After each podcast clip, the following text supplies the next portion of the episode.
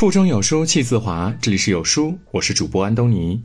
今天要和您分享的文章是最高级的修养是慎独，一起来听。有个秀才赶考，路上饥渴难耐，正好路过一片熟透的桃林，他却咽了咽口水，继续赶路。有人问他：“你为什么不摘桃子解渴呢？”秀才回答说：“桃李无主。”我心有主。综艺节目《我家那闺女》中有这样一个镜头：袁姗姗家里厨房一尘不染，冰箱收拾得井井有条，沙发上拾掇得干干净净，每一个镜头扫到的地方都在彰显着一个好闺女儿的形象。没想到这个镜头瞒得了观众，却瞒不过在一旁认真观摩的袁姗姗的爸爸。他看到以后，毫不留情地揭了袁姗姗的老底儿。看来打扫卫生了，平时这甩的乱七八糟的。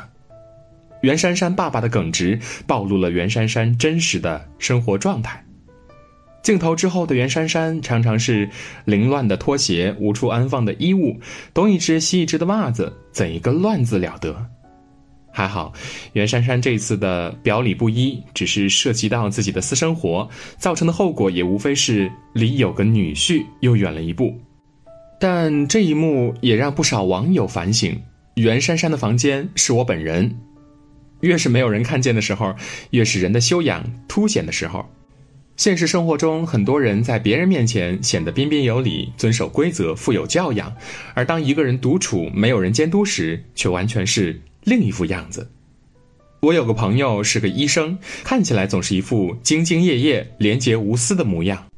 他挂在嘴巴常说的话就是。病人大于天，还动不动跟我们嘚瑟，从来不收病患的红包。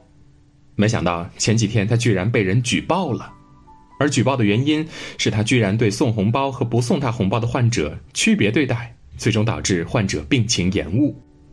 我这才意识到，看一个人真正的样子，不仅要看镜头前的表现，更要看镜头后能否做到慎独。慎独，辞海解释说，就是在独处无人注意时，自己的行为也要谨慎不苟。《礼记·中庸》有云：“君子戒慎乎其所不睹，恐惧乎其所不闻，莫见乎隐，莫显乎微，故君子慎其独也。”小到打扫卫生，大到为人处事，在没有人监督的时候，我们能否做到坚守本心，不逾矩？勿以善小而不为，勿以恶小而为之呢？慎独不仅是一种修养，更是一种修行。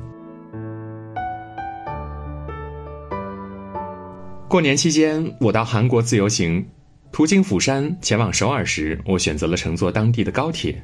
奇怪的是，从进站到出站，整个过程中没有任何工作人员前来检票。小伙伴调侃。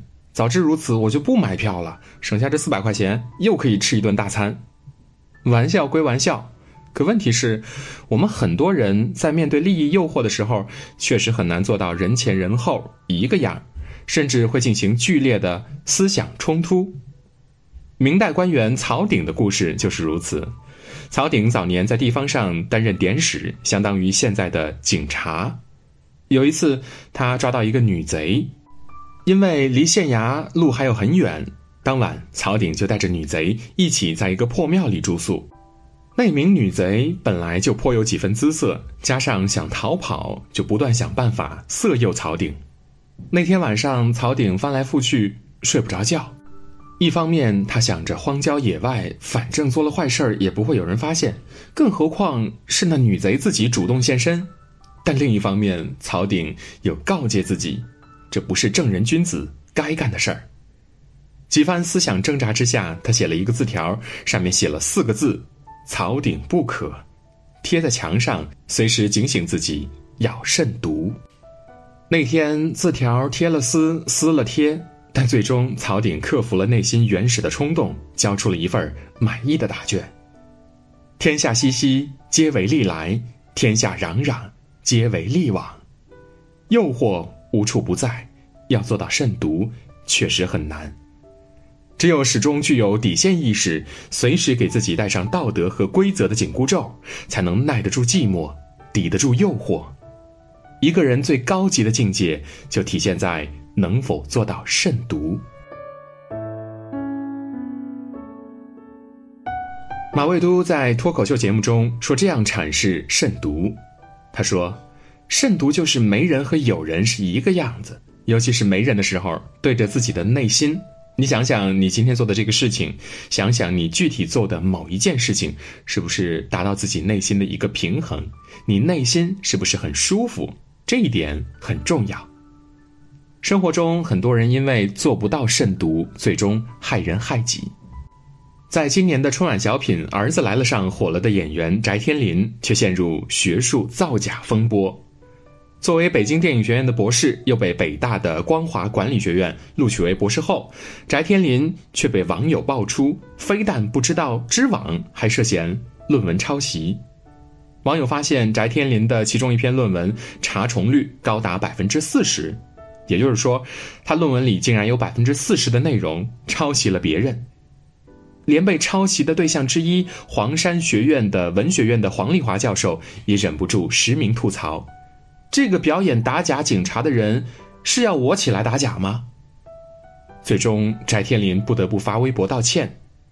他前期苦心经营的学霸人设也瞬间崩塌，人气急剧下滑。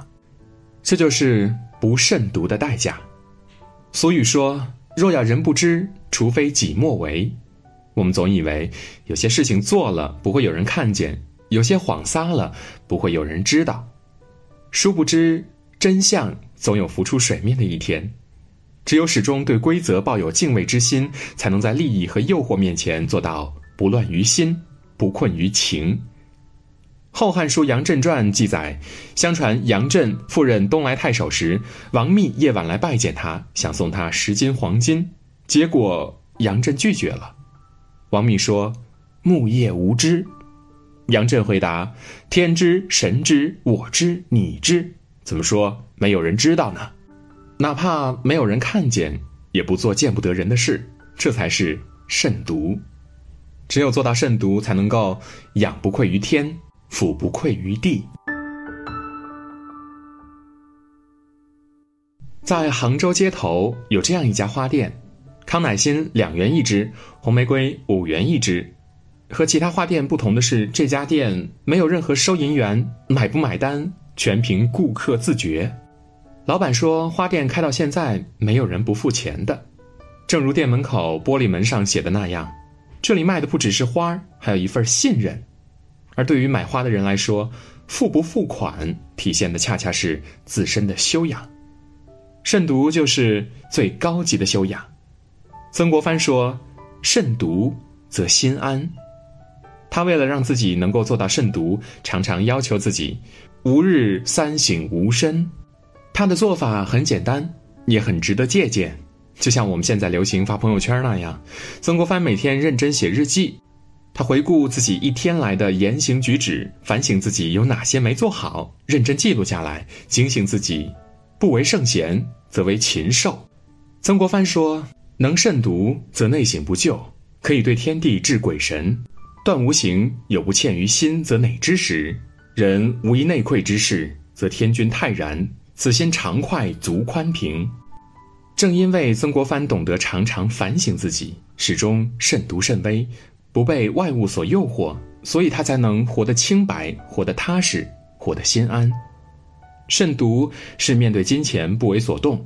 是面对美色坐怀不乱，是面对规则常怀敬畏。慎独不靠一时一刻的隐忍，更需天长地久的警醒。